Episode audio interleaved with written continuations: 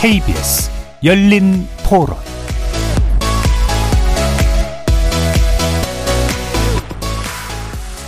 여러분 안녕하십니까? KBS 열린 토론 한상권입니다.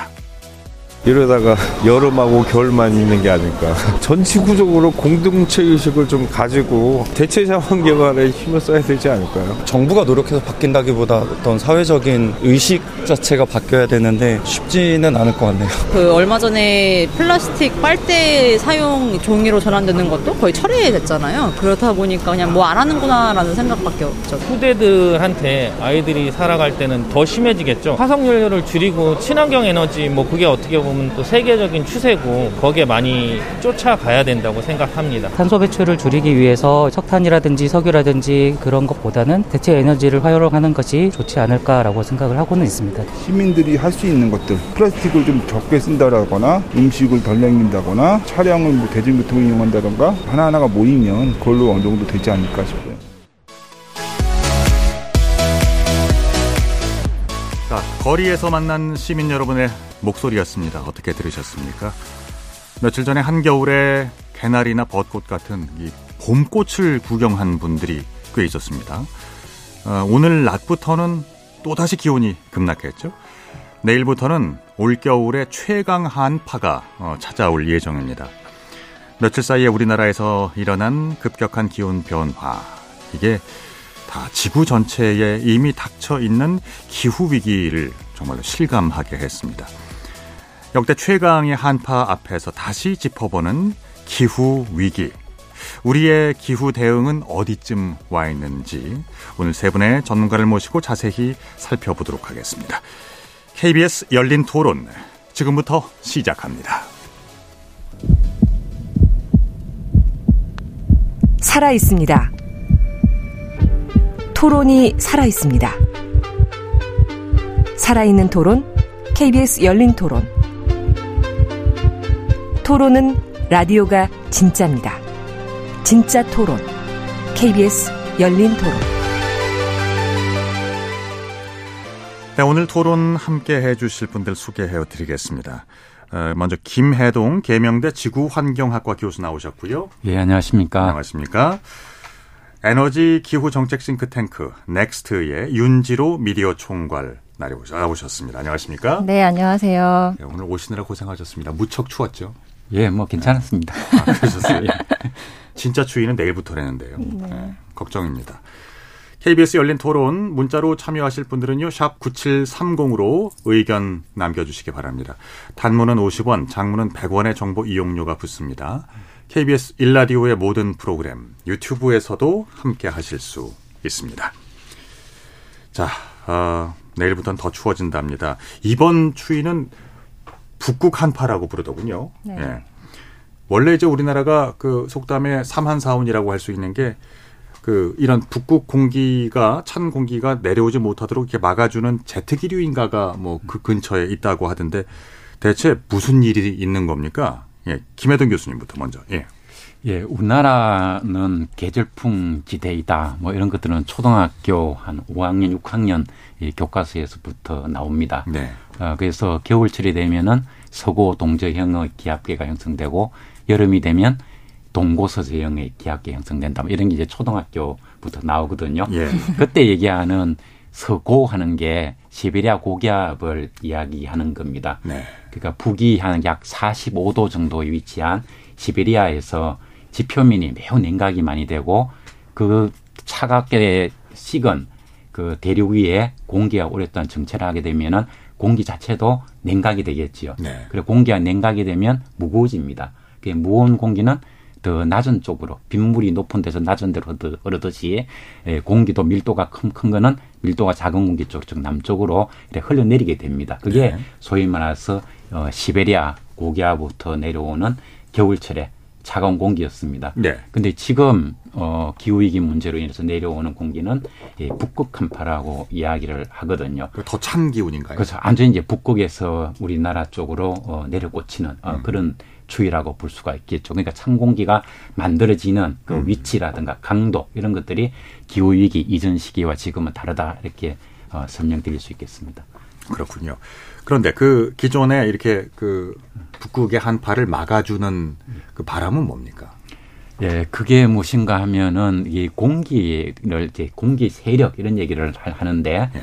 이 공기가 싸움을 하려면 성질이 다른 이 종류끼리 붙어야 싸움이 되지 않겠습니까? 네. 사람도 네. 사상이 다른 그두 네, 개가 네. 부딪혀 전쟁이 나니까요. 예, 예. 그래서 공기는 성격을 얘기할 때 기온과 습도 이 두 가지를 가지고 공기의 성질을 규정을 하는데 주로 막 대표적으로 어, 온도를 가지고 공기 성질을 이렇게 구분한다 이렇게 보면 되겠습니다. 네. 그래서 북쪽에는 아무래도 태양 빛이 적게 가니까 차가운 공기가 많이 위치를 하게 되고 남쪽에는 태양 복사를 이제 많이 받으니까 뜨거운 공기가 있고 그 두 공기가 맞붙는 그 경계 지점 여기에 어 상공에 가면 매우 강한 바람이 존재하는데 아, 그것은 이제 제트 기류 그 제트기가 빠르지 않습니까? 네네. 그래서 매우 빠른 바람이 분다. 어, 그런 얘기를 하는데 또 이전에 또 고등학교 지구학 교과서를 보면 네. 어, 편서풍 파동 뭐 이런 얘기가 나옵니다. 예. 그 편서풍 파동 사이에서 풍속에 매우 강한 바람을 제트 기류 이렇게 얘기를 하거든요. 그때 이제 편수풍 파동이라고 하는 것이 북쪽의 차가운 공기와 남쪽의 따뜻한 공기 사이의 경계선을 이야기를 하는 것이죠. 그리고 우리가 풍속을 이렇게 학생들 되면 고등학교 정도 되면 계산을 하는데 그때 예. 보면 두 지점 사이에 기압차가 걸수록 바람이 강하거든요. 그런데 그 기압차는 두 지역 사이 온도 차이에서 또 매우 강하게 나타나는 겁니다. 아. 그러니까 북쪽의 찬 공기와 남쪽의 따뜻한 공기 사이 경계에서 온도 차이가 제일 크게 나타나겠지요. 예. 그래서 그 사이에 풍속에 매우 강한 바람이 나타나는데 그것을 채트 기류다 이렇게 이야기를 합니다. 근데 최근에는 이제 문제가 되는 게 지구 온난화 현상이 지구가 온도가 높아지는 현상이잖아요. 네. 근데 이게 저희도보다 고위도로 갈수록 훨씬 빠르게 나타나는 겁니다. 네. 그래서 지금까지는 교과서인데 보면 그 북극권 고위도로 가면 저희도보다 지구 온난화 속도가 두 배 내지 세 배 빠르다 이렇게 어, 아. 어, 얘기를 많이 해왔는데 예, 예. 작년에 나온 연구 결과를 보면은 두 배 정도는 너무 약하게 평가를 했고 한 네 배 정도 빠르다는 이야기를 하거든요. 예, 예. 그러니까 북쪽의 찬 공기가 지구 온난화 현상으로 인해 가지고 점점 따뜻해져 버리니까 남쪽과 북쪽 사이 온도 차가 줄어들겠지요. 예, 그러면 두, 두 남쪽과 북쪽 사이 기압 차가 줄어들고 그럼 제트기로가 약해지고 그러면서 제트 의뢰가 어떤 쪽에서는 훨씬 남쪽으로 내려오기도 하고 어떤 지역에서는 또 어, 따뜻한 공기가 저 북쪽으로 올라가기도 하고 이런 이제 그런 걸 편성 파동이라고 얘기를 하는데 알겠습니다. 상구가 훨씬 남쪽으로 올라오기도 하고 또 뜨, 뜨거운 공기가 훨씬 북쪽으로 올라가기도 하고 이런 현상들이 많이 발생합니다. 제가 어, 김혜동 교수 같은 선생님을 일찍이 만나 뵀으면 참 음. 지구과학에 일찌감치 이렇게 취미를 붙였을 것 같은데요. 정말 쉽게 예, 잘 풀어주셨습니다. 그 올해 서해안에는 대설특보가 음, 자주 내려질 수 있다는 전망이 나오고 있는데 서해안에 이렇게 눈이 많이 내리는 이유가 있습니까? 근래 들어서요? 예, 서해안에 눈이 많이 분, 어, 내리는 이유는 북서풍이 탁월하기 때문인 거죠. 네. 그 지금 이제 찬 공기가 어떻게 우리나라로 불어 들어오는가 하는 일기도를 들여다보면은 상공에 매우 차가운 공기, 영하 40도 정도 되는 차가운 공기가 이 북동쪽에서 남서방향 쪽으로 이렇게 불어 들어가고 있고 그 공기가 어, 북서풍의 형태로 우리나라 쪽으로 불어오고 있거든요. 예. 그래서 이 찬 공기가 그 중국 대륙 저 북쪽에 있는 공기가 서해를 지나서 남, 남동 방향 쪽으로 흘러 들어오는 겁니다. 그러면서 서해의 바닷물을 정발시켜 가지고 정발시키게 되고 그 정발된 수증기가 고도 한 500에서 700m 매우 이제 지표 가까이라고 볼 수 있죠. 여기서 응결에 대해서 얼음으로 변해 가지고 눈으로 내리는 거 이게 서해의 폭설 현상이라고 볼 수가 있고요. 그렇군요. 근데 이제 우리나라 이제 한, 한파가 다른 북유럽이라든가 유럽에 비해서는 훨씬 약하거든요. 예. 그 이유가 바로 서해에 물이 올라가면서 응결돼서 내리는 눈 때문에 공기가 많이 가열되면서 오기 때문에 우리나라는 춥다고 하지만 북미나 유럽에 비해서는 훨씬 따뜻한 겨울이 되고 있는 겁니다. 그렇군요. 잘 알겠습니다. 어, 이제 올 겨울 날씨가 참 어, 별납니다. 네. 올해는 특별히 작년에도 그랬는지 어, 최근까지 이렇게 봄꽃 구경한 분들이 계시더라고요. 그러다가 갑자기 추워져가지고 KTX 그 열차의 창문이 쩍 하고 갈라졌어요. 네. 그 기온이 그냥 어, 급전직하로 뚝 떨어졌습니다. 이런 그 변화 무쌍한 날씨, 기온의 그 진폭이 커진 이유는 뭘까요? 그그 일단은 이런 이제 저 서서히 기온이 오르는 것 자체가 기후 변화이기도 하지만 사실 네. 기후 변화의 가장 또 큰 특징 중에 하나가 이런 변동성이 커진다. 그러니까 예측할 수 없게 굉장히 뭐 어쩔 때는 막 고온이었다 갑자기 뭐 저온으로 뚝 떨어지고 이런 게 이제 기후 변화에 수반된 굉장히 전형적인 특징이다라고 말씀드릴 수 있고요. 네. 그리고 한 가지 좀 짚고 넘어가고 싶은 건 뭐냐면 어 사실 지난 우리 상수 그러니까 12월 10일 상순까지 되게 따뜻했잖아요. 이건 네. 정말 따뜻한 했던 게 맞습니다. 그러니까 이때 이제 그 무렵에 전체 이제 한 97개 지점 이제 극값을 기록하는 97개 지점이 있는데 거기서 50 아홉 곳 거의 60% 가까운 곳이 역대 1위 기록이 나왔거든요. 음. 역대 가장 더운 12월에 그1 최고 기온이 기록이 됐으니까 굉장히 이례적으로 따뜻했다라는 건 맞는데 예. 그럼 지금 이제 춥, 춥다 아까 이제 진행자님께서 오프닝 멘트로 역대 최강 한파 이런 표현을 사실 쓰셨는데 예. 정말 이게 정말 역대 최강 한파라는 수식어에 걸맞는 추위냐라고 하면요. 사실 그렇진 않습니다. 지금 네. 이 정도 추위를 이제 역대 기록을 쭉 보면 사실 요 정도는 약간 명함을 내밀 수 없는 정도 아, 어, 예, 수준이고요. 네, 그 다만 수정하겠습니다. 네. 역대 최강 한파는 아니었습니다. 네, 좀 예. 춥다. 그러니까, 그러니까 뭐 이제 뭐 평년보다 약간 추운 건 맞지만, 네, 그러니까 워낙 기존에 워낙 따뜻했다가 이렇게 추워지니까 우리가 네. 이제 체감하기로 굉장히 추운 거고, 예. 그리고 이제 또 한 가지 말씀드리고 싶은 거는 이제 아까 이제 그 교수님께서 무슨 이제 뭐 북극 한파 이런 거 이제 왜 그런지 잘 말씀해 주셨는데 이제 저는 이제 언론 쪽에서 오래 있다가 온 사람으로서 이제 그런 쪽 측면에서 말씀을 드리면. 과연 우리가 언제부터 이런 북극발 한파라는 표현을 썼을까? 사실 말씀하신 것처럼 우리 원래 교과서에서 예전에 배우기로 시베리아 기단의 주기적인 수축과 확장으로 사만 사원이 나타나는 걸 우리나라 겨울에 굉장히 전형적인 특징으로 설명을 했었거든요. 근데 이게 네 언제부턴가 무너졌고 그럼 이런 이제 그러면서 이제 기사에서도 이런 추위가 찾아왔을 때 어, 시베리아 기단이 어쩌고 이런 얘기 잘 안 합니다 요새는. 그러면 이제 북극바람파란 표현이 언제부터 많이 등장했냐를 제가 찾아보니까요. 2010년 이후더라고요. 그러니까 2000년대에도 아주 가끔 등장했고 2010년 이후에 북극바람파란 표현이 굉장히 많아졌어요. 그래서 네. 그게 왜 그럴까? 물론 이제 그런 어떤 과학적인 이해가 좀 깊어지고 넓어지고 한 것도 있겠지만 사실 진짜 북극이 2000년대부터 굉장히 많이 달라졌습니다. 그러니까 아. 북극의 얼음 면적이 네. 이렇게 뭐 계속 줄어왔죠. 줄어왔습니다만 이 줄어드는 정도가 2000년대 중반을 지나면서요. 급격히 줄어들어요. 음. 현격히 줄어들고 면적도 면적이지만 또 북극 얼음의 그 나이, 단연생 얼음이 얼마나 있냐도 굉장히 중요하거든요. 그래서 몇 년 동안 꽁꽁 얼어 있는 녹지 않고 꽁꽁 얼어 있는 얼음의 그 비율 역시 네. 2005년 7년 되면서 갑자기 줄어든다. 그래서 그렇기 때문에 북극이 점점 뜨거워지고 이런 아까 말씀하신 그런 이제 북극발 어쩔 때는 그래서 이제 막 북극발 한파가 쏟아졌다가 어쩔 때는 한동안 찾아오지 않다가 이런 현상이 이제 나타나게 되는 것이죠. 21세기 들어서 확실히 극지방을 중심으로 해서 온난 변화가 상당 부분 빠르게 진행된 것은 맞군요. 네, 맞습니다. 지금 우리가 한 전체 전 세계적으로 한 1.2도 정도 올랐다라고 얘기하는데 이미 저 북극이나 이런 데는 한 3도 이렇게 올랐거든요. 그렇군요. 네. 그 기상 전문가들이 그 예측하기를 어, 우리가 앞으로 어 제한선으로 삼아야 될 것이 아마 기후 변화폭 2도 정도라고 했던 것 같은데요. 네, 1.5도 가 일단 목표고요. 네, 그 넘어가면 이제 2도가 목표가 되겠죠. 네. 근데 지금 이미 1.2도 정도입니까? 정도 오른 상태입니다. 그렇군요. 그 우리가 이제 이상 기후 얘기를 할 때마다 나오는 게 엘니뇨라는 말은 참 오래전부터 들어왔던 것 같아요. 라니냐, 엘니뇨. 이건 저 어떤 원인입니까? 이게 그리고 또 어떤 그 현상을 어, 가져오나요? 그렇죠. 뭐 엘니뇨, 라니냐 이런 얘기를 하면은 어 적도 태평양상에서 서쪽과 동쪽 사이에 수온이 어떻게 변하는가 하는 이야기가 되겠습니다. 네. 그래서 평상시에 비해서 어, 서쪽에서 저 어, 아시아 대륙에 있는 인도네시아, 필리핀 이쪽에 있는 서쪽에서 수온이 높게 나타날 때가 그 라니냐 어, 시기이고요.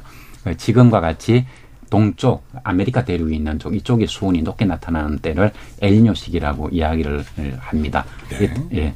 그리고 어, 엘니뇨와 그 이상기후 이야기를 할 때, 즉, 한반도 기후하고 연관성을 이야기할 때 아주 간단하게 이야기를 하면은 엘니뇨 시기에는 겨울철에, 어, 우리나라의, 우리나라 동아시아의 특성이라고 말할 수 있는, 어, 서고 동저형 기압계 패턴이 약해진다. 즉, 서, 서쪽에 고기압이 잘 발달해야 겨울철이 추운데 엘니뇨 해에는 서쪽에 그 대륙 고기압의 세력이 약하다. 그래서 겨울이 따뜻하고 어 그리고 남쪽에 그 고온 다습한 기단의 생, 성격이 강하기 때문에 비가 많이 오는 것으로 이렇게 이제 요약해서 어 정리를 할 수가 있습니다. 그래서 지난주에 보면은 엄청난 비가 왔었는데요. 예. 그때 일기도를 보면은 남쪽에 북태평양 고기압 같은 게 여름철에 있었던 북동 고기압 같은 세력이 그대로 유지가 되고 있고 음. 그다음에 북쪽에는 차가운 공기가 내려와서 대륙 고기압이 있고 그 사이에 뚜렷한 장마전선 같은 이 정체선들이 쫙 발전하는 모습을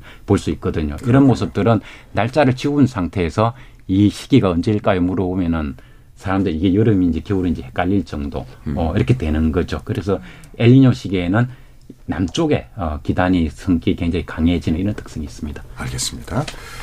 지금 시각이 7시 35분 지나고 있습니다. 지금 전 세계적으로 나타나고 있는 이상기후 현상, 그 뭐 굉장히 이례적인 일들이 그러니까 21세기 들어서는 확실히 흔해진 것 같습니다. 어, 효과적인 기후 위기 대응과 에너지 전환을 위해서 설립된 기후 솔루션의 조은별 연구원께서 오늘 어, 함께 하시는데요. 안녕하세요. 안녕하세요. 숨 돌리셨죠? 예. 어떻습니까? 지금 음, 전 세계적으로 나타나고 있는 이후 어, 이상 기후 현상 어, 주로 이제 어떤 현상들이 목격되고 있나요? 주로 많이 나타나는 것은 사실 폭우라고 이게 얘기를 할 수 있습니다. 네. 작년에도 파키스탄에서 정말 기록적인 폭우가 와서 어, 국토의 3분의 1이 물에 잠기는 현상이 있었는데요. 예. 이 국토의 3분의 1이란 게 어느 정도냐면 파키스탄의 국토가 우리나라의 영토의 한 8배 정도 되거든요. 네. 그러니까 우리나라 8배 정도 되는 국토의 면적이 3분의 1이 잠겼다라고 하면 우리나라 한 두 개 반 이상의 면적이 물에 잠긴 것이죠. 네. 그래서 요 어, 폭우로 인해서 1,300여 명이 사망을 하고 그 중에 어, 3명 중에 한 명은 어린이였다고 합니다. 네. 어, 그리고 또 3천만 명 넘는 사람들이 부상을 당했고 또 재산적 피해도 엄청나서 10조 원 정도에 가까운 피해가 음. 났다고 합니다. 네, 그렇군요. 윤지로 총괄. 네. 이제 뭐 많죠. 많고 사실 올 이제 여름 우리는 여름인데 브라질은 그때 겨울이었는데 그때 뭐 겨울인데 30도다. 뭐 스페인도 어. 최근에 30도다. 막 이런 얘기도 있었고 왜 올 봄에 혹시 기억나시는지 모르겠는데 인도가 아직 본격적인 여름도 아닌데 40도가 넘고 해갖고 지나가 날아가던 새가 새가 그냥 추락했다. 막 이런 기사들도 음. 막 있었거든요. 너무 더워서. 네네. 예. 막 그런 기사도 있었는데 이제 뭐 그런 이제 사건들도 많지만 사실 저는 이제 올해라는 이 2023년은 올해를 통틀어서 그냥 자체로 이상 기후가 아닐까. 왜냐하면 음. 지금 아까 이제 1.5도 말씀하셨고 전 세계적으로 1.5도 오른 상태다라고 했는데 올해는요. 올해는 한 1.4도 오를 것 같다라고 전망이 나오더라고요. 예. 그러니까 이제 뭐 엘니뇨 이런 영향도 있고 해서 1.4도다. 그리고 사실 이제 뭐 1.5도 목표라는 건 물론 이제 장기적 평균을 냈을 때 1.5도이기 때문에 이게 뭐 당장 어떻게 이게 아 목표 뭐 깨졌다 이렇게는 말씀드릴 수는 없지만 사실 그다 그동안 이렇게 뭔가 금단의 영역이라고 볼 수 있는 그런 온도의 영역이 있었어요. 예를 네. 들면은 여태까지 단 하루도 산업화 전보다 2도 넘은 날은 없었거든요. 단 음. 하루도. 네. 근데 올해는 그런 날이 이틀이나 됐었습니다. 어. 그리고 11월 11월 달 같은 경우는 평균 기온이 무려 평년 그 산업화 이전보다 1.75도나 늘어 높았었거든요. 네. 그러니까 이게 사실은 어 올해는 올해 자체가 그냥 기후 이상 기온이다라고 저는 이제 생각을 합니다. 그게 이제 그러니까 기온을 이야기할 때 네. 그 대조가 되는 기준점은 그 산업화 이전의 뭐 평균 날씨예요? 평균 기온이죠. 예. 네. 산업화 이전 뭐뭐 뭐 80, 1800 산업화 이전이라는 것이 네. 산업혁명 이전을 말하는 게 아니고요. 네. 지구상에서 기상 관측이 시작된 게 1850년부터거든요. 그래서 1850부터 2900년까지 50년 동안의 평균 상태. 이것을 산업화 이전이라고 이야기합니다. 그렇군요. 그러면 그 지금 전지구적인 그 기후 자체가 새로운 주기에 들어간 걸까요?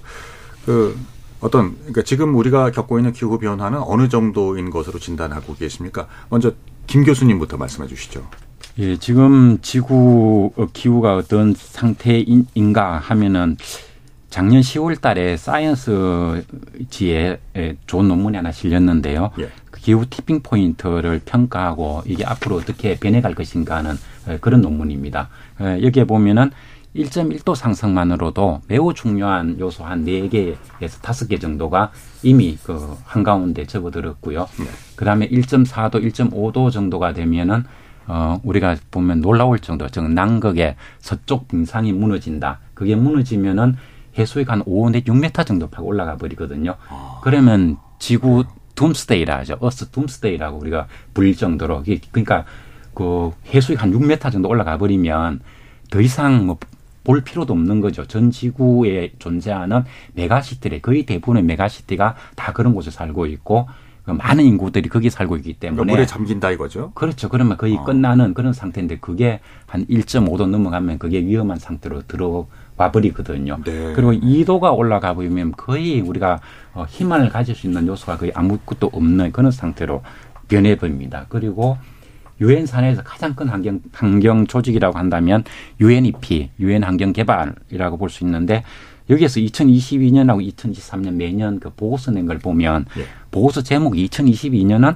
닫혀가는 창문, 우리에게 기회가 끝나가고 있다 이런 제목을 달았고 올해 그 제목은 망가진 레코드. 그 레코드판이 돌아가야 되는데 이게 고온으로 인해 가지고 녹아 내려버린 음. 어, 이런 그 사진이 나왔습니다. 그리고 UNEP에서 얘기가 금세기 말까지 3도 이- 이하로 막긴 상당히 어렵다. 근데 온실가스 가장 많이 배출하는 주요 국가들이 어 약속을 잘 지키면 2.9도 그리고 선진국들이 개독을 잘 도와가지고 개독까지 온실가스를 많이 줄이면 2.5도의 가능성도 아직 남아 있다 이 정도 얘기를 하거든요. 이번 근데- 세기 말까지요. 그렇죠. 근데 2.5도가 되면은 이 지구는 이미 티핑 포인트를 다 넘어가 버리기 때문에 그것이 우리가 희망이 있다고 말할 수 없는 그런 상황입니다. 그러니까 1850년 그 기상 관측이 시작된 이래 1900년까지 50년 동안의 평균 기온보다 아, 1.5도 까지만 오르는 것을 그러니까 그 밑으로 이제 제한하는 것을 목표로 하고 있는데요. 1.5도를 넘어가도 상당 부분에 걸쳐 가지고 위험 단계에 접어드는 거죠. 그렇군요. 그러니까 전 세계 해수면이 5에서 6m 올라가는 시점이 그러니까 아, 그 그런 시기도 올 수 있다. 올 수도 잠깐, 있다. 예, 올 수 있다. 그러니까 1.5도가 더 올라가면 예. 무조건 온다가 아니라 올 예, 예. 가능성이 있다. 그렇죠. 확실하게는. 누구도 말할 수 있는 그 그런 확률이 어느 정도 될까 이런 이야기입니다. 알겠습니다. 자 그러면은 좋은 별 연구원은 어떻게 보십니까? 어, 교수님께서 너무 말씀을 잘 해주셨는데 저도 이미 사실 저희가 가지고 있는 그런 기회의 시간이 너무 작게 남았다. 네. 그리고 기후 위기 시계라는 게 있거든요. 예. 그 시계가 우리가 인간이 이 기후 위기를 대응할 수 있는 시간이 얼마나 남았는지를 좀 함축적으로 보여주기 위해서 만들어진 시계가 있는데 네. 거기 보면 지금 5년 200일 정도가 남았다고 나와 있거든요. 그래서 이 시계가 지금도 매초 줄어들고 있어요. 지금 웹사이트 가시면 바로 검색하셔서 보실 수 있거든요. 그러니까 그렇게 이렇게 시급하게 좀 줄어드는 시간인데 좀 저희 전 지구적 대응은 너무나 느리다. 이렇게 말씀을 드릴 수 있을 것 같아요. 네. 그리고 또 연이어서 그 등장하는 게 그 기후 불평등인데요. 이건 잠시 후에 이야기하도록 하고요. 네.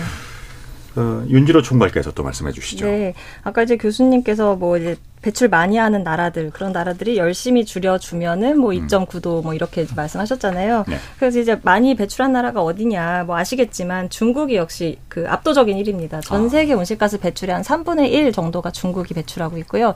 그거의 대략 절반 정도를 미국이 배출하고 미국의 절반 정도를 인도가 배출합니다. 그러니까 네. 그세 나라 미국, 중국, 인도 이 세 나라가 거의 절반 이상을 이제 배출을 하고 있는 상황인데 이제 이제 미국은 그래도 정점을 찍었어요. 한 2007년 그 정도의 정 점을 배출량 온실가스 배출량 정점을 찍고 이제 줄어들고 있는 어. 추세고 예. 이제 그래서 중국이 굉장히 중요하거든요. 네. 근데 중국은 이제 목표하기로는 이제 2030년 이전에 정점을 찍겠다 이렇게 이미 국제적으로 약속을 했어요.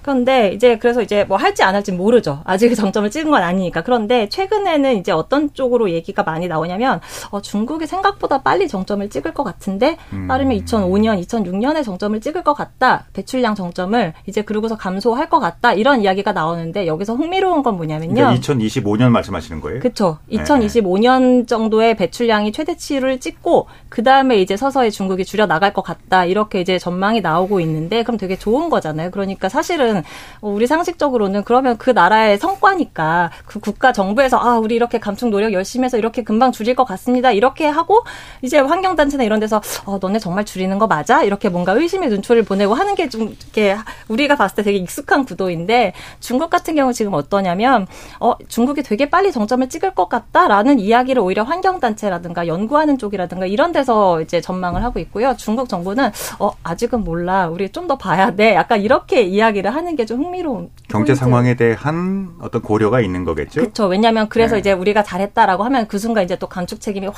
예, 예, 지워지게 되는 거니까. 네. 그렇기도 하겠습니다.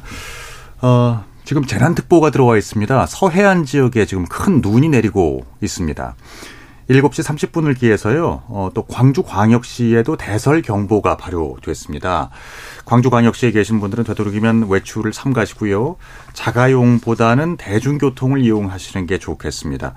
눈이 큰 규모로 내린다고 하니까 피해 없도록 각별히 유의해 주셨으면 좋겠습니다. 어, 참 그 기후에 대한 어, 경각심, 이게 기후가 그 변화하는 속도가 21세기에 들어서 점점 더 빨라지고 있다는 느낌도 어, 물론 들고 있고요. 어, 자연재해로 인한 지금 우리가 이미 맞이하고 있는 이런 자연재해에 의한 직접적인 피해 말고 인간 사회에 미치는 간접적인 피해 같은 것들도 우리가 종합적으로 살펴볼 필요가 있을 것 같습니다. 어, 김혜동 교수님 그리고 윤지로 총괄님 두 분이 주목하는 것들은 어, 어떤 것들입니까, 교수님? 예, 작년에 나온 그 미국에서 소식을 보면은 LA 같은 데서 이제 폭염으로 인해 가지고 어, 전기 사용량이 너무 많아져서 예. 변전소 과장이 약 한 400개가 넘었다는 보도가 있었거든요. 이런 문제가 우리나라에서 발생하면 어떻게 될까 이걸 한번 상상을 해보았는데 예. 우리나라는 초고층 그 주상복합 건물이 굉장히 많이 있죠. 이런 곳에 변전소가 고장이 나서 한여름에 전기 공급이 끊긴다고 한다면 대규모의 그 사망자가 나올 수밖에 없을 겁니다. 이런 문제가 있고요. 그 다음에 또 하나는 예측 불가능성. 작년에 오송 지하차도 문제부터 해가지고 이게 그 하나도 저는 통제가 안 됐잖아요. 그리고 최근에 부산이라든가 다른 대도시에서 이 기습 폭우로 인해 가지고 그 지하차도에서 사, 고로 죽은 이런 네. 사건을 보면 어, 언론에 보도되지 않은 것까지 합하면 굉장히 많이 있습니다.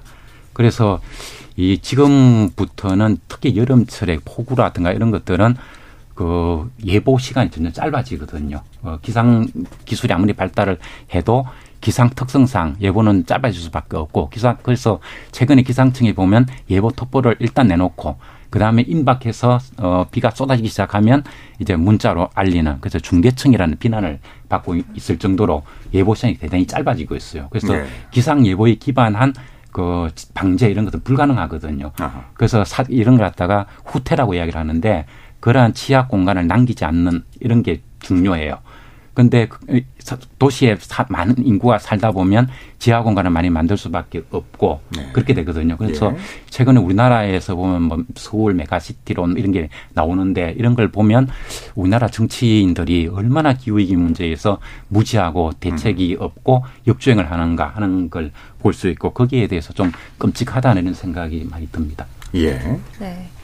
그 이제 교수님께서 변전소 말씀해 주셔서 저도 문득 갑자기 이제 작년 초 생각이 나더라고요. 작년 초에 그 미국 텍사스가 갑자기 거기 원래 따뜻한 지역이잖아요. 근데 네네. 갑자기 막 한파가 들이닥쳐 가지고 거기엔 이제 발전소들이 따뜻한 거에만 더위에만 그 이제 그 그게 돼 있지 대책이 돼 있지. 없죠. 그래 가지고 그때 이제 네. 발전소들이 문 이렇게 가동을 멈추고 하다 보니까 갑자기 네. 막 동사자가 발생하고 막 이랬었잖아요. 그것도 아. 떠오르는데 사실 이제 기후 변화로 인한 피해라고 하면 이렇게 이렇게 어떤 물리적으로 뭐 어떤 뭐 정, 정전이 되는 거를 포함해서 그런 어떤 물리적인 피해도 있지만 사실 우리가 이제 기후 변화라는 걸 대응하는 과정에서 그 뭔가를 이제 바꿔야 되는 거잖아요. 그런 변화의 과정에서도 또 이제 피해라 피해라면 피해가 발생할 수 있는 게 예를 들면은 뭐 이제 뭐 이제 전기차로 바꿔야 된다. 뭐 석탄 음. 발전소를 그만 이제 돌려야 된다라고 네. 했을 때 그러면은 기존 일자리에 있던 그 종사자들은 어떻게 되는 거지? 뭐 이런 음. 일자리 문제도 이제 파생되는 문제일 수 있고요. 그리고 이제 우리나라 같은 경우 좀 체감도가 낮 을수 있는데 미국 같은 경우는 미국 국방부가 2021년에 기후변화 적응 대책을 내놨고요. 그 작년에는 또 온실가스 감축 대책을 내놨어요. 사실은 우리나라 생각에서는 아니 무슨 국방부가 그런 것까지 신경 쓰나 할 텐데 예. 왜 미국이 그랬냐면 이제 이런 기후변화 때문에 전 세계적으로 난민들 발생 우려가 커지잖아요. 그러면 예. 이제 그게 이제 국가 안보에도 위협을 줄 수 있다라는 차원에서 이제 국방부도 이제 그렇게 기후변화 문제에 관심을 기울이고 있다. 뭐 이런 것도 이제 어, 파생해서 나올 수 있는 문제들인 거죠. 그 현실 인식에 있어서 상당한 차이가 있군요. 네. 그 기후 불평등 아까 잠깐 얘기가 나왔는데요. 그러니까 온난화의 책임이 큰 나라들, 잘 사는 나라들, 그러니까 1인당 탄소 배출량이 훨씬 많은 선진국이 어 여기에 현상에 대해서는 이제 책임을 별로 지지 않고 가난한 나라들은 더 큰 피해를 보게 되는 뭐 이런 그 국가와 국가 사이의 불평등 좀 얘기를 해볼까요? 예, 지금 어떤 양상으로 전개가 되고 있다고 보십니까? 좋은별 연구원. 어, 아무래도 지금까지 말씀 윤지로 총괄님께서 말씀을 해주신 대로 이제 어떤 특정 국가들이 온실가스 배출량을 정말 다 배출했던 국가들이 있고 네. 그리고 제가 아까 말씀드렸던 파키스탄의 경우에는 온실가스 배출량이 굉장히 적어요 비교적 그러한 국가들이 이제 피해를 보면서 어, 이런 목소리가 나오고 있죠. 아, 선진국들이 더 많이 책임을 져야 된다. 네. 그리고 재정적인 부담을 지어주고, 아, 주고, 네. 어, 그리고 기금을 만들어서 주고, 그리고 기후변화에 대응하는 걸 넘어서 이제 전환까지 할 수 있도록 이끌어줘야 된다. 요런 이제 얘기들이 있습니다. 그래서, 어, 국제사회에서도 되게 중요하게 논의가 됐던 것이 그 손실과 피해 기금이라는 것인데, 네.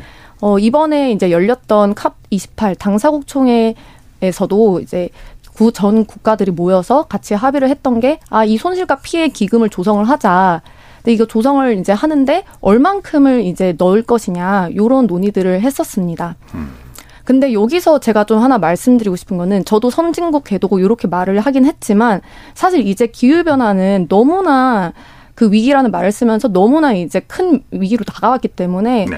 요 손실과 기금 준비위원회에서 어떻게 건, 권고를 했냐면 아 더 이상 선진국만이 하는 것이 아니라 자발적으로 공여하는 것을 독려를 해야 되고 민간 자본도 이제 어 기금에 투자를 해야 되고 또한 그 피해도 더 이상 어 이제 개도국만이 지는 것이 아니다. 피해가 있는 선진국에도 그리고 군소 도서 국가들에게도 이 기금이 쓰일 수 있게 해야 된다라고 이렇게 사, 전 국가적인 국제적인 관점이 조금 변하고 있는 음. 추세입니다. 네. 네. 그렇군요. 윤총관님. 네, 이제 그 이제 지금 현재로는 제가 아까 말씀드렸듯이 중국, 인도가 배출을 많이 하잖아요. 그에 네. 비해서 미국과 유럽은 어쨌든 뭐 배출은 많지만 어쨌든 줄여가고 있는 나라고 그럼 이렇게만 보면은 계속 중국, 인도가 나쁘고 뭐 미국, 유럽은 되게 좋고 뭔가 잘해가고 있는 나라 같지만 사실 이것과 관련해서 좀 이제 제가 통계를 하나 말씀드리고 싶은데 OECD에서 내는 무역 통계 중에 이런 게 있어요. 탄소 수출입에 관한 통계가 있습니다. 이게 무슨 얘기냐? 그러니까 미국이 만약에 중국산 옷을 수입을 한다라고 하면은 그 옷을 만들 때 나오는 배출량이 있을 거 아니에요. 그 네. 그 배출량은 중국의 배출량으로 잡히거든요. 근데 사실 그 옷은 미국 사람이 입으려고 만든 옷이잖아요. 그래서 네. 이거를 미국이 중국에서 탄소를 수입한다. 요렇게 이제 해서 계산을 한 거예요, OECD가. 음. 그랬더니, 그러면 탄소 수입을 많이 한 나라, 그러니까 자국 내에서 생산하지 않고, 뭐 제상국이나 이런 데로 이제 공장을 보내거나, 거기다가 네. 이제 생산과 배출을 떠넘긴 그런 나라가 어디냐? 1위가 미국이고요. 그 다음이 일본, 독일, 영국, 프랑스, 이탈리아. 이런 나라입니다. 한국은 없었습니까? 한국은 나올 건데 어떤 아. 어디서 나오냐면 그럼 네. 반대로 탄소 수출을 많이 한 나라 있잖아요. 그러니까 네. 남의 나라 대신에 물건 만들어서 대신 배출도 우리가 떠안고 한 그런 나라들. 거기가 어디냐? 순위가 1위가 중국이고요. 음. 2위가 러시아, 그다음에 남아공, 인도, 싱가포르, 그리고 우리나라가 탄소 수출국입니다. 음, 그러니까 제조업 발달하고 좀 무역 많이 하고 하는 나라들이 이제 여기에 속하는 거죠. 네. 네. 뭐 실제로 이제 우리 전 지구적으로 변하고 있는 기후 변화에 대해서 그 어떤 어 기후의 문제들 이런 것들을 근본적으로 해결하기 위해서 나서는 국가는 뭐 지극히 한정적인 것 맞습니다. 오히려 이제 기후 변화라는 주제에 대해서 어, 어떤 인식이나 입장이 다를 수 있고요. 어떻게 보면 이게 정치적으로나 어떤 경제적인 국익의 소재로서 이 소비된다는 느낌도 있거든요. 네. 뭐 유럽 같은 데서 이제 탄소 국경세로 네. 뭐 한국의 철강업계가 지금 뭐 비상이라고 하는데요. 음. 그러니까 지금 어 그러니까 온실가스를 많이 배출하면서 만들어낸 물건에 대해서는 세금을 더 내라, 관세를 더 내라. 지금 이런 입장이잖아요. 네. 이거는 어 뭐 간단하게 좀 여쭤보겠습니다. 윤 총관님 어떻게 네. 생각하세요?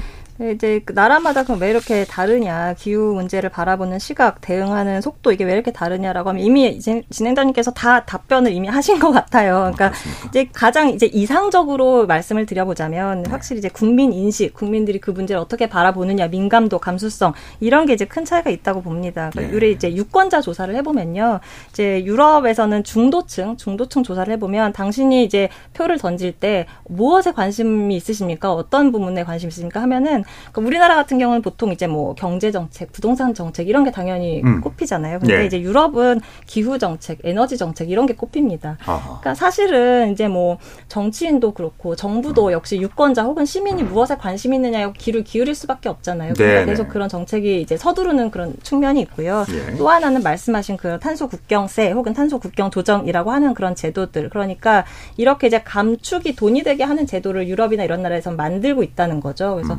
어 너네가 탄소를 못 줄여 그러면 우리나라로 물건 수입할 때 너네는 세금처럼 관세처럼 너네는 돈 더 내라 하고 하는 그런 이제 제도를 만들므로써 어 이게 이제 어 그들의 경제적 이익으로 또 환원하는 그런 시스템을 마련해 가고 있다라는 거죠. 국민적인 인식, 어, 네. 그들이 바라는 어떤 미래 설계에 대한 그러니까 이게 국민들의 인식 수준에 따라서 정치인들의 정책 또한 펼쳐질 수밖에 없으니까요. 네. 그러면 그러니까 기후 변화가 이런 국가와 국가 간의 예, 선진국과 그리고 개발도상국 간의 불평등을 야기할 뿐만이 아니라 네. 사회적 불평등 문제도 얘기를 좀 해야 될 것 같습니다. 아, 어떤 기후 변화가 가져오는 사회적 불평등에 대해서 어, 한 말씀 좀 해주시겠어요? 저 조은별 연구원. 네. 어, 간단하게 좀 답변을 드리면 일단 에너지 소비라는 것에서 어, 이제 우리가 살아, 인간이 살아갈 때 에너지 없이 정말 살아가기가 없, 살아갈 수가 없잖아요. 네. 그러면 특히나 이렇게 기후 위기가 찾아와서 이상 기후가 많이 있을 때 사람들이 에너지를 더 많이 쓰게 됩니다. 음. 더울 때는 에어컨을 이제 키지 않으면 안 될 정도가 됐고요. 네. 어, 여기 어디 보면은 이제, 아, 나는 환경 보호를 하기 위해서 30년 동안 에어컨 없이 살았는데, 이제 에어컨을 들였다. 이렇게 말씀하시는 그런 활동가분도 계세요. 그러니까 이게는 더, 이제 더 이상 그런 에너지 쓰는 것이 개인이 컨트롤 할 수 있는 것을 넘어서 생존의 문제로 이제 다가왔다는 것이죠. 네.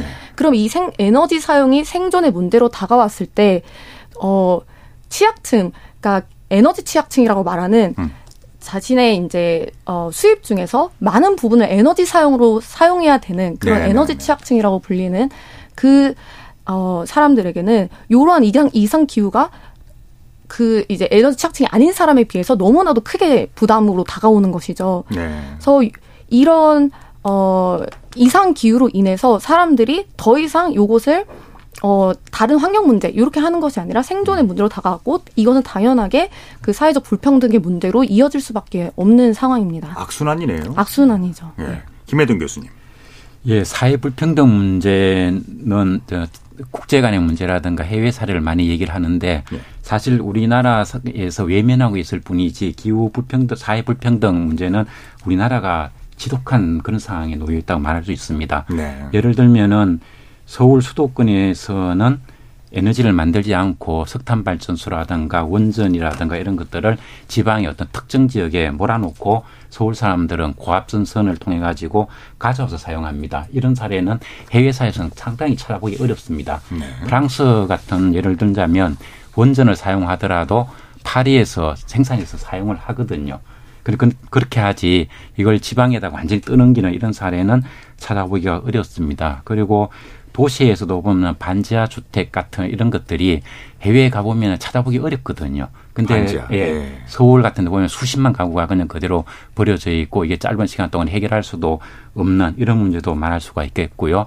그리고 노숙자 문제라든가 그 좀 가난한 독거 노인 문제, 그 다음에 농촌 사람들이 기후 변화 때문에 어 이게 살아가기 굉장히 힘든데 그런 사람들을 자영업자처럼 버려두고 있다든가 이런 사례를 어, 찾아보려면 얼마든지 찾아볼 수가 있겠고요. 그리고 또 하나는 기후 재해가 발생을 하게 되면 네. 시민들 곁에서 이걸 도, 돕고 해결할 수 있도록 이런 체제가 돼야 되는데 우리나라는 기후 재해 공무원이 중앙 정부에 제일 많이 있고 행안부가 많이 있습니다.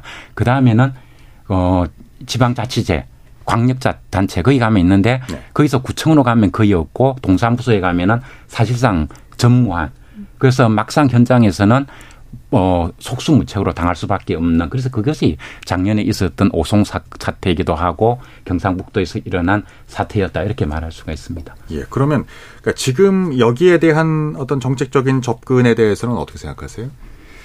그 정책적 접근이라고 하는 것이 우리가 얼마나 좀 비정상적인가 이런 문제에 대한 그 반성을 어, 해야 되는 것이죠.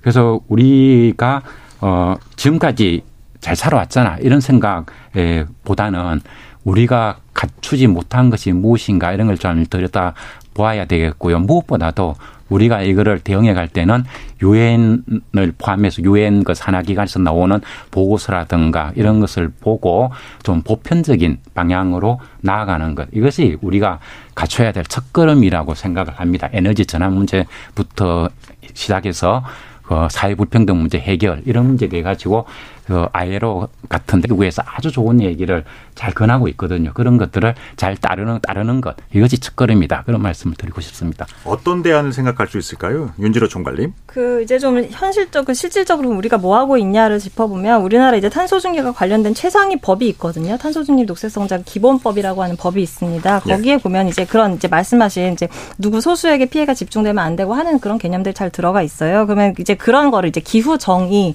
혹은 뭐 정의로운 전환 이런 이제 용어로 이제 담고 있는데 네. 그런 정의는 이제 법에 잘 들어가 있고요. 그래서 뭘 하고 있냐면 거기에 따르면 그 법에 따르면 이제 그 고용부에서 이런 걸 하게 돼 있어요. 예를 들면은 뭐 이제 석탄 화력 발전소 문을 닫으면 그 이제 일자리 피해가 발생할 거 아니에요. 그런 거에 따른 어떤 전환 과정에서 발생할 수 있는 고용 문제와 관련해서 5년 단위로 고용 상태 영향 조사라는 걸 하게 돼 있고요. 그리고 네. 이제 뭐 그런 이제 위험한 곳은 정의로운 전환 특구를 또 지정하도록 돼 있습니다. 그래서 제가 아까 고용부에 물어봤어요. 이거 어떻게 되고 있냐라고 했더니 이제 영향 조사 같은 경우는 2028년부터가 의무입니다. 그래서 네. 지금은 약간 현황 조사하고 있다 이 정도 단계이고요. 특구 지정은 사실 우리 지역을 좀 지정해 주세요라고 하는 지자체들은 있어요. 그런데 아직 뭐 가시화돼서 뭐 내년도 예산안에 담겨 있고 하는 그 정도 수준까지 온 곳은 없다라고 합니다. 아직까지는 그렇군요. 네. 예.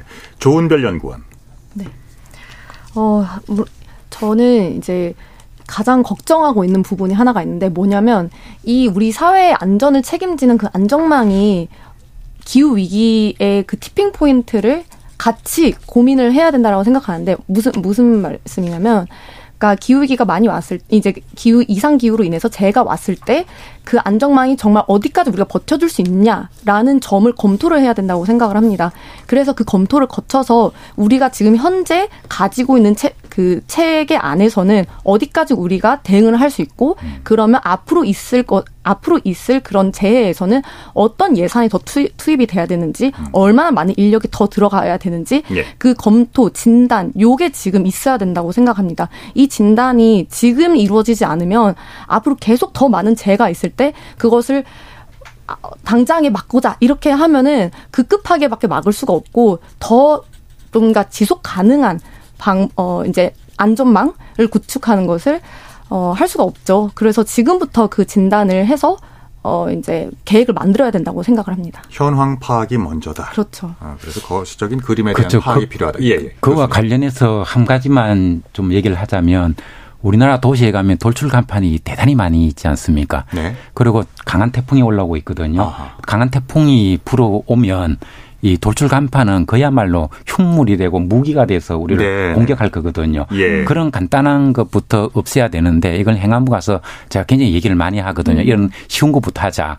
그렇게 얘기하면은 행안부에서 하는 얘기는 그 상인들이라든 건물주들의 그 반발 얘기를 꼭 꺼냅니다. 음. 근데 이게 안전한 사회로 가기 위해서는 규제가 들어가야 되고 그것은 사람들이 감사도 해야 되는 것이지 불만이 있다 해가지고 그걸 회피해 가려고 하면은 우리 사회는 안전 사회로 갈 수가 없습니다. 예, 쉬워 보이지만 결코 쉬운 문제는 아닌 것 예. 같네요. 알겠습니다. 어, 오늘 KBS 열린 토론 일부에서는 역대급 한파와 기후 위기를 만나고 있는 우리의 현실, 어, 우리의 어, 기후 변화에 대한 인식과 대응에 대해서 이야기를 나누고 있습니다. 지금 시각이 8시 3분 지나고 있습니다. 토론이 진행되는 동안에 여러분께서 보내주신 의견들 들어보겠습니다. 정의진 문자캐스터 전해주시죠. 네, 지금까지 청취 여러분이 보내주신 문자들 소개합니다. 3940님. 저는 얼마 전 아파트 앞에서 개나리가 피는 걸 보았습니다. 그런데 갑자기 기온이 영하 10도를 밑도는 날씨네요. 기온 등락이 올해 특별한 현상이라고만 보지 않습니다. 앞으로는 더 심한 날씨 변동이 있지 않을까요? 기후 변화에 이제 적극 대비해야 할 때가 온 것 같습니다. 2080님. 우리나라 기후가 불과 10에서 20년 전과는 확실히 달라진 것 같습니다. 기온 변화도 문제지만 홍수나 가뭄, 폭우 등 자연재해가 매년 기록을 갱신한다는 소식을 들으면서 기후 변화를 실감합니다. 5825님.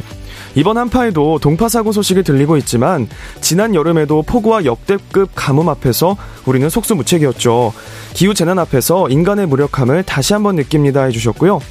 곰나무님, 기후 위기 대응은 선진국들이 솔선수범해야 하지 않을까요? 아직도 미국은 일회용품 사용이 너무 일반화되어 있고 규제도 거의 없는 것 같습니다. 우리나라도 선진국 대열에 포함되었으니 환경 정책이나 에너지 정책에 대한 인식 전환이 필요할 것 같습니다. 1510님. 전 세계적으로 지금까지 성장에 너무 초점이 맞춰져 왔던 것 같아요. 개도국, 선진국 할 것 없이 이제는 후대를 위해 지속에 초점을 맞춰야 합니다. 타니 아빠님. 기후 위기에 대한 우려는 오래전부터 있어 왔는데 개선은커녕 점점 악화되고 있는 이유는 뭘까요? 우리 아이들이 살 공간인데 더 늦기 전에 변화가 필요합니다.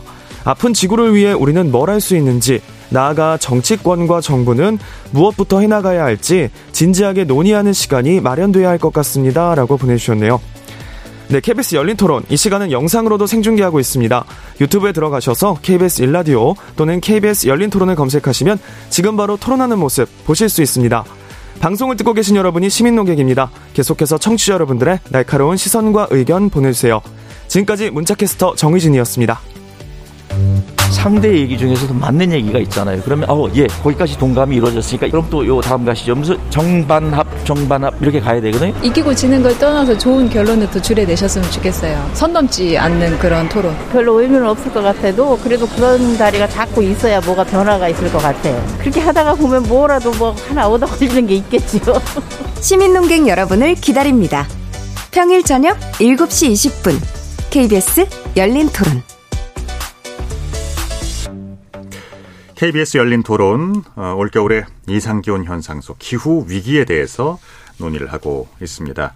윤지로 넥스트 미디어 총괄님, 조은별 어, 기후 솔루션 연구원, 어, 김해동 계명대 지구환경학과 교수 세 분 모시고 이야기 나누고 있습니다.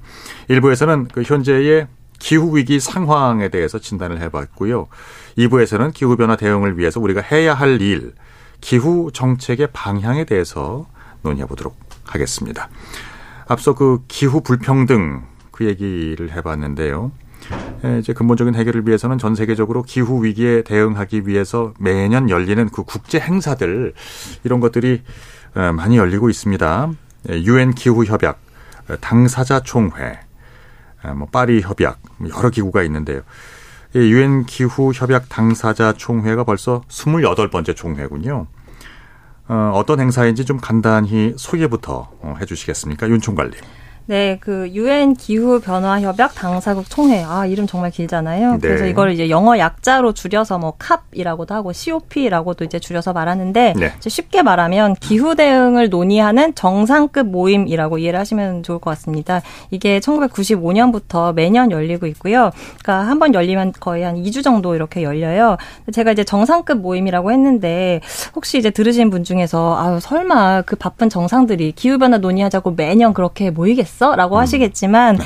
이제 여기 이제 어떤 급이 참여하느냐를 보면 그 나라에서 이 문제를 얼마나 진지하게 다루고 있느냐를 좀 어느 정도 가늠을 할 수가 있습니다. 예를 들면 음. 이제 유럽, 특히 서유럽 이런 나라들, 프랑스, 독일, 뭐 영국 이런 나라들은 정말로 정상이 와요. 뭐 대통령이나 총리가 실제로 참석을 하고요. 네. 그리고 이제 뭐 우리나라를 비롯해서 동북아 삼국 이런 나라들은 이제 어지간하면 장관이 오고 어쨌든 그래서 이제 어쨌든 그 나라의 의사 결정을 할 수 있는 정도 음. 레벨의 이제 사람들이 모여서 이제 1년에 한 번씩 이렇게 회의를 하고요. 그래서 말씀하신 뭐 파리 협정이라든가 뭐 교토의 정서 이런 것도 들어보셨을 텐데 예. 이런 것도 다 이런 캅이라고 하는 요 회의에서 이제 결정돼서 나온 것들입니다. 그러니까 국제사회에서 기후 대응을 논하는 최상위 최고위급 회의다라고 이해를 하시면 좋을 것 같습니다. 그렇군요.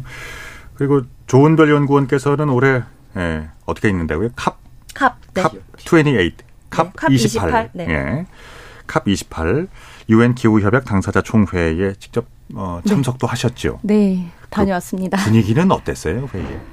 일단 분위기는 어 항상 캅이 이제 그렇듯 캅은 일단 1, 1주차, 2주차 이렇게 나뉘거든요. 네. 그 1주차에서는 실무진들이 와서 세부적인 사항들을 가지고 협상을 합니다. 네. 그래서 앞으로 예를 들어서 뭐 온실가스를 이제 점검해 나갈 때 어떤 뭐 개수를 쓸 것인가에서부터 시작을 해서 정치적인 것까지 우리가 앞으로 어떤 이행을 할 것이라 기후 변화를 대응하기 위해서 어떤 정치적인 이행 사항을 정할 것인가에 대한 그런 것까지 협상을 쫙 하거든요. 네. 그래서 1주 차에는 사실 어 이제 그렇게 크게 뭐랄까 스파타클한 것은 없고 2주차가 이제 그 실무진들이 이제 작성한 걸 가지고 그 장관급 이상들이 모여서 이제 결정을 하게 됩니다. 음. 그러면 그때부터는 이제 외교적인 거예요. 외교적인 이제 싸움인 것이죠. 그래서 어, 그 실무자들이 이제 결정을 해서 만약에 실무자들끼리 협의를 해서 그 합의문이 위로 올라가면은 이제 그 장관들이 결정하기가 쉽겠죠. 근데 보통 1주차에서도 당연히 합의가 어려운 부분들이 많이 있습니다. 예. 대표적인 게 이번에 GST라고 글로벌 스탁테이크라고 하는 전 지구적 이행 점검이라는 것이 있었어요. 네. 그 어젠다가 이번에 굉장히 중요했는데 그 아. 이유는 왜냐하면 어, 파리 협정 그러니까 우리 전 세계가 지구 평균 온도 상승을 1.5도로 제한 제한을 하자라고 약속했던 파리 협정 이후로 처음으로 전 국가들이 어떻게 기후 변화를 대응하고 있는지를 정, 점검하는 것이 이번 그 GST인데 그걸 첫 번째로 하는 해였거든요. 예. 그 GST는 5년에 한 번 합니다. 5년에 한 번. 네, 5년에 한 번 하는데 이번에 첫 번째 GST였고 그럼 이 GST에서 어떻게 점검을 하냐 그리고 앞으로 어떻게 점검을 해갈 것이냐 요게 정말 초미의 관심사였거든요. 네. 그래서 요 GST 협상 같은 경우는 실제로 그때 다섯 시 반까지 했어요. 새벽 다섯 시 반까지 음. 그 실무진들이 협상을 하고 마지막 순간까지 협상을 못 해서 위로 올려 위로 올렸었습니다. 이제 옵션 1, 옵션 2 이렇게 해 가지고 네. 장관급들한테 이래 이래 결 이러이러한 사항들이 우리가 최종으로 합의할 수 있었던 수준이니까 여기 이제 골라 주세요. 이렇게 음. 하는 거였거든요. 그렇군요. 근데 이제 마지막에 결국에는 이제 산유국들이라든지 그런 음. 어 이제 석유, 가스, 화석 연료로 어 이제 수입을 가지고 있는 나라들이 이제 로비나 이런 걸 통해서 우리가 좀 원했던 그런 행동적인 이제 강한 행동은 좀 합의문에서 나오지가 않았죠.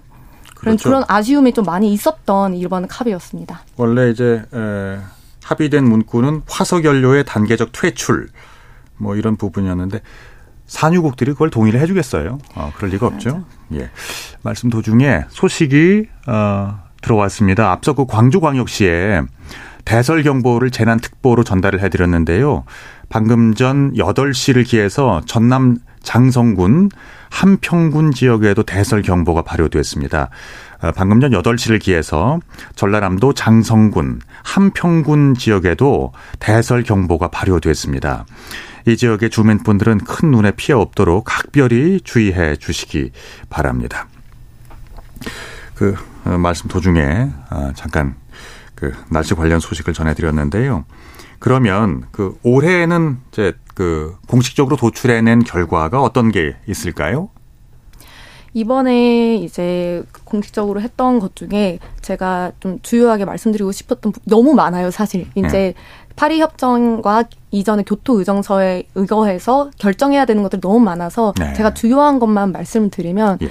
그래도 하나 좀 진전이 있었던 부분은 이제 전 세계가 기후변화 대응을 하기 위해서 재생에너지를 2030년까지 3배 늘리자라는 약속을 했습니다. 아. 이게 얼마나 큰 진전이냐면 이전에는 재생에너지라는 단어 자체가 최종 합의문에 들어가지가 않았습니다. 음. 그런데 이번에 재생에너지를 넣었고 그리고 재생에너지의 3배를 증가시키는 것과 함께 에너지 효율도 2배 늘리겠다.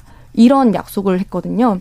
그래서 요 선, 요 합의가 굉장히 중요한 합의가 하나 있었고요. 그리고 두 번째로 석탄 화력의 단계적인 전환을 하겠다라는 그런 합의가 있었습니다. 네. 그리고 다른 하나 또 짚고 넘어가고 싶은 그런 주, 중요한 합의는 이제 어, 탄소를 감축할 수 있는 그런 기술을 가속화하겠다. 그런데 그 예시도 구체적으로 들었습니다. 네. 그 예시로 재생에너지, 원자력, 그리고 감축 기술, 엄, 감축 기술. 그러니까 석탄 화력 발전소 같은 거를 이제 어, 발전을 할 때 탄소들이 많이 나오는데 그 탄소를 포집하는 기술인 음. 탄소 포집 기술. 이것을 이제 가속화하겠다라는 이제 합의를 했고 그리고 전환하는 연료를 인정하겠다. 이 전환 연료라고 하면 여기서는 가스를 보통 얘기를 하거든요. 네. 천연가스. 그러니까 요것을 우리가 기후위기 대응하는데 어, 쓸 수 있는 연료로 인정하겠다라는 합의를 했는데요. 요 각각에 대한 평가도 다 있습니다. 어, 아까 말씀드린 탄소 포집 기술이라고 하면 아직까지 경제성이 없는 그런 어, 기술이라는 연구 결과가 많이 있습니다. 예, 예. 그래서 이 타, 탄소 포집 기술이 어, 화석 연료 사, 산업들한테 기업들에게 지속적으로 사업을 영위할 수 있는 그런 면제부를 준다라는 그런 이제 어, 비판이 많이 있거든요. 근데 요게 이제 최종 합의문에 들어감으로써 그 화석 연료 기업들이 계속적 지속적으로 그 사, 사업을 영위할 수 있는 그런 어, 틈을 벌어준 거죠. 그래서 이것을 음. 루폴 이렇게 그러니까 틈이라고 이제 표현을 했습니다. 실제로 이 캅 이후에 캅에서 이번에 두 UAE에서 아랍에미리트에서 그 이거를 이제 호스를 했었는데 요 UAE의 이번 타캅 의장이 어, 그 UAE의 석유 국영 기업의 회장이었습니다. 네. 근데 그 회장이 이번 이제 어, 총회를 마치고 나서 이틀 뒤에 우리는 화석연료, 가스와 석유에 더 많이 투자하겠다. 알겠습니다. 라고 했습니다. 그 우리나라 같은 경우도 지금 그 화력발전소가 35%가 넘어가거든요. 그러니까 여기에서 이제 합의라고 하는 것은 뭐 직접적인 강제 규정이 예, 없죠만은 뭐 간접적으로는 어떤 무역의 조건이라든지 이런 쪽으로 해서 이렇게 아, 규제가 들어가겠죠. 그러면 이번 그 당사자 총회에 대한 총평을 어, 두 분께 좀 간단하게 들어보겠습니다. 예. 김 교수님. 예, 이번 총회에 대한 평은 저 전 미국 부통령이 된 엘고가 그런 말을 했거든요. 네. 그 이번 코프 25의 합의문은 석유 수출 기구가 불러주는 대로 또박또박 받아 쓴 회의 같다 이런 얘기를 했고요. 그다음에 사우디 석유상 이야기가 우리는 이래 안정적으로 석유를 수출할 수 있게 되었다 이런 얘기를 했습니다. 이것으로서 평가가 뭐 끝났다 이렇게 말할 수가 있습니다. 네. 어, 그리고 또 하나 이제 이거 끝나고 난 다음에 해외 만평, 해외, 어, 이거 신문에서 나오는 거 보면은 COP, COP, 월드 투어다 이런 얘기가 나온 적도 있거든요. 그리고 좀 전에 우리 조은별 연구원이 높게 평가를 했습니다만 그 재생에너지 세 배 올리고 그다음에 에너지 효율 두 배 높이고 하는 이런 것들은 이미 지난 유엔 총회에서 GRA라 해가지고 Global Renewable Alliance에서 이미 합의가 다 됐던 이야기고요. 그다음에 이걸 합의하지 않아도 IEA 국제 에너지 기구 보고서를 보면 이미 2000년대부터 상업 발전을 시작한 이래로 5년이 지나면 그 이전보다 더블로 다 계속 증가해 왔습니다. 그래서 가만히 버려둬도 저절로 달성될 수밖에 없는 그런 것들을 한번 확인한 것에 불과하다 이렇게 생각합니다. 알겠습니다. 어, 아까도 잠깐 얘기가 나왔습니다만은 어쨌든 그 화석연료의 단계적 퇴출이라는 문구 대신엔 에, 화석연료로부터의 전환으로 됐습니다. 이제 산유국과 비산유국 간의 어떤 국익에 관련된 일이기 때문에요. 어, 타협점이 뭐 찾아졌다고 보고요. 유엔 기후협약 당사자 회의를 두고 글로벌 토크쇼라는 비판도 있긴 합니다. 매년 만나서 뭐 기후 위기의 심각성에 대해서 논의를 하고 대응 방안도 도출해내고 하는데 보통은 이제 선언적 수준에 그친다는 이런 한계에 대한 지적도 있는데요. 이런 유엔 기후 협약의 문제점을 살펴본다면 어, 조은별 연구원 어떻게 생각하세요? 아무래도 당사국 총회는 아까 말씀드린 대로 외교적 자리가 좀 굉장히 크기 때문에 네. 어쩔 수 없는 그런 어, 부분이 있습니다. 아. 특히나 UNFCCC 유엔 그 UNFCCC의 의사 결정은 만장일치로 진행이 되거든요. 예. 그렇기 때문에 이 최, 어떠한 최저 기준점 에 수렴을 하게 되는 것입니다. 음. 그래서 우리가 필요한 행동보다 더 낮은 합의문이 자꾸가 자꾸만 나오게 되는 것이고요. 네네네. 포괄적인 네, 데 머물게 된다고요. 그렇죠. 그러면 이제 우리나라의 기업과 정부의 기후 위기 대응 이거 참 앞으로 좀 어, 첨예한 부분이 될 것 같습니다. 26년부터 도입돼서 34년인가에 완성이 된다고 하던데 그 이후에 에, 탄소 국경세, 탄소 국경 조정 제도인가요? 그러니까 이제 에, 명분은 좋은데 사실상의 불공정 경쟁 아니냐 뭐 이런 논쟁적인 부분들이 있습니다. 이런 걸 포함해서 김 교수님 어느 정도 점수 주시, 주시겠습니까? 예, 우리나라가 이번에 그 코프회에서 가서 한 것을 보고 우리나라 어떤 언론사에서 그런 얘기를 해놨더라고요. 그 못난 청개구리 짓을 하고 다닌다 뭐 이런 기사가 있었는데. 네, 네. 그러니까 전 세계는 그 에너지 효 2030년까지 에너지 효율 두 배 높이고 재생에너지 세 배 늘리고 이런 쪽으로 가고 있는데 우리는 엉뚱하게 그 carbon free라고 하는 얘기를 하면서 원전을 밀고 그렇게 하는데 이번에 나온 워싱턴 포스트지 보도를 보면은 한국 정부가 carbon free를 push하고 있지만 밀, 밀고 있지만 그것이 재생에너지 확대를 더 늦추는 쪽으로 작동을 하고 있다라고 하는 보도를 한 적이 있거든요. 그렇죠? 예. 그러니까요. 이게 그니까 우리나라처럼 그 화석연료 이런 것이 없는 나라에서 저 그리고 국제 시장에서 무역으로 먹고 사는 이런 나라라고 한다면 알리백 같은 데서 대응을 하고 이렇게 하려고 하면 다른 어떤 나라보다도 재생에너지를 적극적으로 해야 되는데 그거를 오히려 억압하고 대신에 그 원전을 갖다가 확대하고 하는 이런 행동을 하고 있는데 이것이 앞으로 미래에는 우리나라 음. 장래에 큰 부담이 될 것으로 생각합니다. 여기서 교수님 아리백에 대해서 좀 쉽게 풀어주시죠. 예, 아리백은 리뉴어블 에너지 100%라고 해가지고요. 2050년까지 그 글로벌 기업들이 그 자발적으로 음. 어 모든 그 영업 활동에서 소비되는 에너지를 재생 에너지로만 사용하겠다는 이야기입니다. 따라서 그그 그 글로벌 기업에 부품을 제공하는 우리나라 LG라든가 뭐 삼성이라든가 SK 이런 곳에서도 당연히 재생에너지로 제품을 만들어서 뭐 납품하지 않으면 안 되는 알겠습니다. 예. 윤 총괄님. 네. 아, 네. 그 저도 이제 뭐 후한 점수를 주기는 좀 어려울 것 같은데요. 그 이제 기업 활동 이런 걸 말씀하셨는데 지금 우리 같은 경우는 자꾸 제가 가장 안타까운 부분은 우리가 계속 이렇게 기업들이 사실 대기업들이 뭐 대응을 안 하냐라고 하면 또 열심히 하고 있어요. 왜냐하면 음. 그들은 이게 진짜 먹고 사는 문제에 직결돼 있거든요. 온실가스 이제 감축을 못하면 당장 유럽에 수출할 때 돈 더 내야 되죠. 예. 그리고 이제 아까 아리백 말씀하셨지만 그거 지키지 못하면 공급망에서 자기들이 배제가 되고 철강도 마찬가지로 예를 들면 뭐 유럽의 자동차 제조 회사들이 이제 자기들은 그린 철강만 쓰겠다 뭐 이런 식으로 하고 있으면 이제 거기다 납품을 못하는 상황이 되고 이렇게 이제 자기들이 이제 정말 이제 먹고 사는 문제에 직결돼 있기 때문에 사실 대기업들도 나름 굉장히 열심히 이제 뭔가 바꾸려고 하고 있는데 문제는 네. 뭐냐면 그렇게 하고 있는데 이제 기업들이 어쨌든 해외에서 그렇게 바뀌는 건 어쩔 수 없으니까 이제 따르는데 국내에서는 이제 이렇게 들어눕는 거죠. 아 우리 너무 힘들다. 아. 그러면 또 이제 그게 정책적으로 받아들여지고 언론에서 그거 받아서 계속 우리 기업 힘든데 이렇게까지 뭐 환경 규제를 하면 되겠냐 이런 식으로 계속 또 메시지를 받아주니까 국내 정책의 속도가 이제 안 붙는 그래서 점점 이제 해외와 격차가 벌어지는 그런 게 이제 저는 가장 안타깝게 느껴지는 부분입니다. 아닌 게 아니라 지금 어 우리나라의 기후 변화 대응 수준 그러니까 순위를 아이고 봤는데요. 조사 대상 64개국 가운데 어 61위가 나왔네요. 예. 뒤에서 네 번째입니다. 이거 어떻게 보세요? 좋은 별연구. 네. 그 거기서 가장 안타까운 거는 그 우리 뒤에 있는 나라 세 국가가 전부 다 산유국입니다.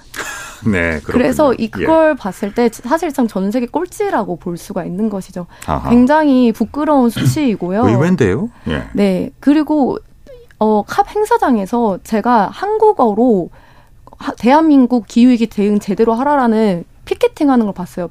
그 시민 단체들도 많이 오거든요. 네. 근데 너무 놀라웠던 거는 그 피켓을 든 사람들이 한국인들이 아니고 외국인이었습니다.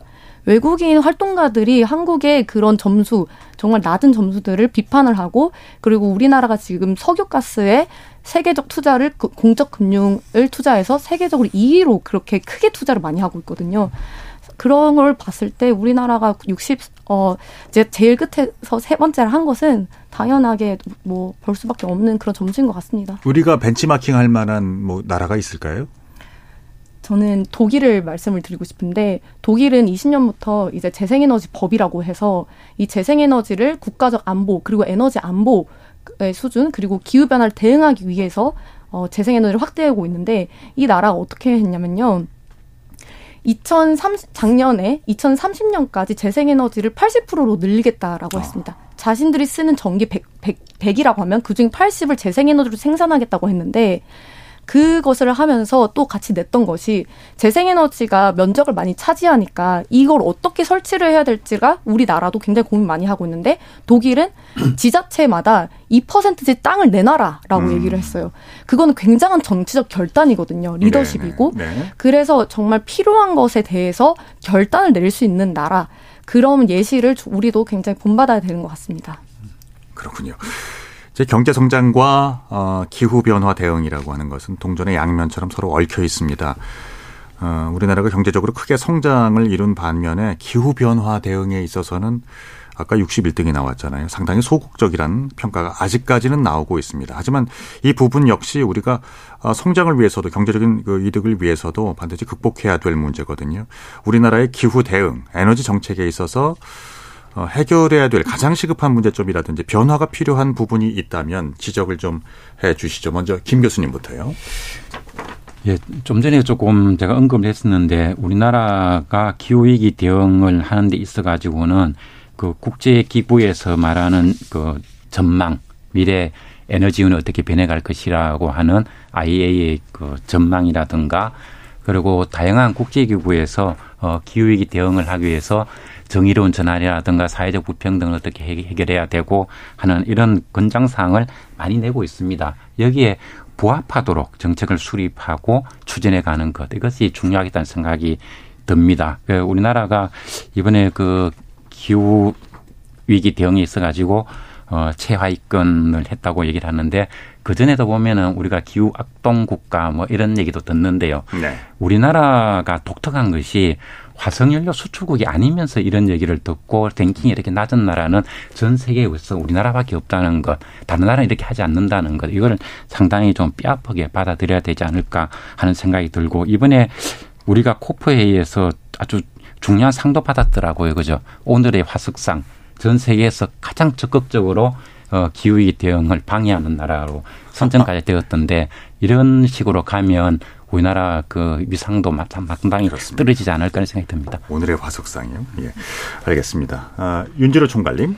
네, 이제 저도 아까도 말씀드렸는데 이제 환경이랑 경제를 계속 이제 분리해서 생각하는 게 전 가장 큰 문제가 아닌가 싶어요. 그러니까 어 우리는 항상 이제 뭔가 환경을 위해서 뭔다 한다 그러면 아 가뜩이나 땅값도 비싸고 인건비도 비싸고 한데 뭐 이런 것까지 막 이렇게 했는데 사실은 이제는 탄소를 줄이는 것 자체가 경쟁력이면서 탄소를 줄여야 비용을 절감을 할 수 있는 시대거든요. 그래서 예. 이거를 너무 분리해서 보지 않고 이제 감축이 곧 경쟁력이다 이렇게 좀 많이 인식을 해주셨으면 좋겠습니다. 예, 알겠습니다. 좋은별 연구원님 의견 주시죠. 네. 어, 우리나라가 재생에너지 할 입지가 많이 없다고 하거든요. 그런데 그게 아니고 사실은 우리나라가 규제를 하기 때문에 입지가 많이 없습니다. 연구를 해보니까 어떠한 입지 규제, 태양광에 대한 입지 규제로 그 전체 면적에서 한 70% 이상이 그 태양광을 할 수 있는 면적이 사라져요. 우리나라 국토에서. 네, 네, 그러니까 그 거기에서 우리나라 재생에너지 잠재량을 산정하거든요. 아. 그런 규제 같은 것을 명확하게 이제 좀 개선을 할 때가 됐다라고 말씀드리고 싶습니다. 예. 오늘 KBS 열린 토론 어, 역대급 한파 속에 기후 위기에 대한 우리의 인식과 대응에 대해서 그리고 기후 위기의 시대 그러면 우리나라의 기후 정책은 과연 어디로 가고 있는가에 대해서 이야기를 나눠봤습니다. 아, 생각보다 아, 시간이 많이 남지 않았다는 생각이 예, 오늘 드는데요. 그리고 또 한 가지 64개국 아, 가운데 우리가 대응 수위가 이제 61등이라고 나왔던 그 충격적인 순위도 역시 처음 알게 됐습니다. KBS 열린 토론 이것으로 모두 어, 오늘 순서는 마무리하겠습니다. 오늘 함께 해주신 조은별 기후 솔루션 연구원 김해동 계명대 지구환경학과 교수님 윤지로 에너지 기후정책 싱크탱크 넥스트 미디어 총괄 이 세 분께 오늘 감사드리겠습니다. 고맙습니다. 고맙습니다. 감사합니다. 네, 지금까지 KBS 열린 토론 한상권이었습니다.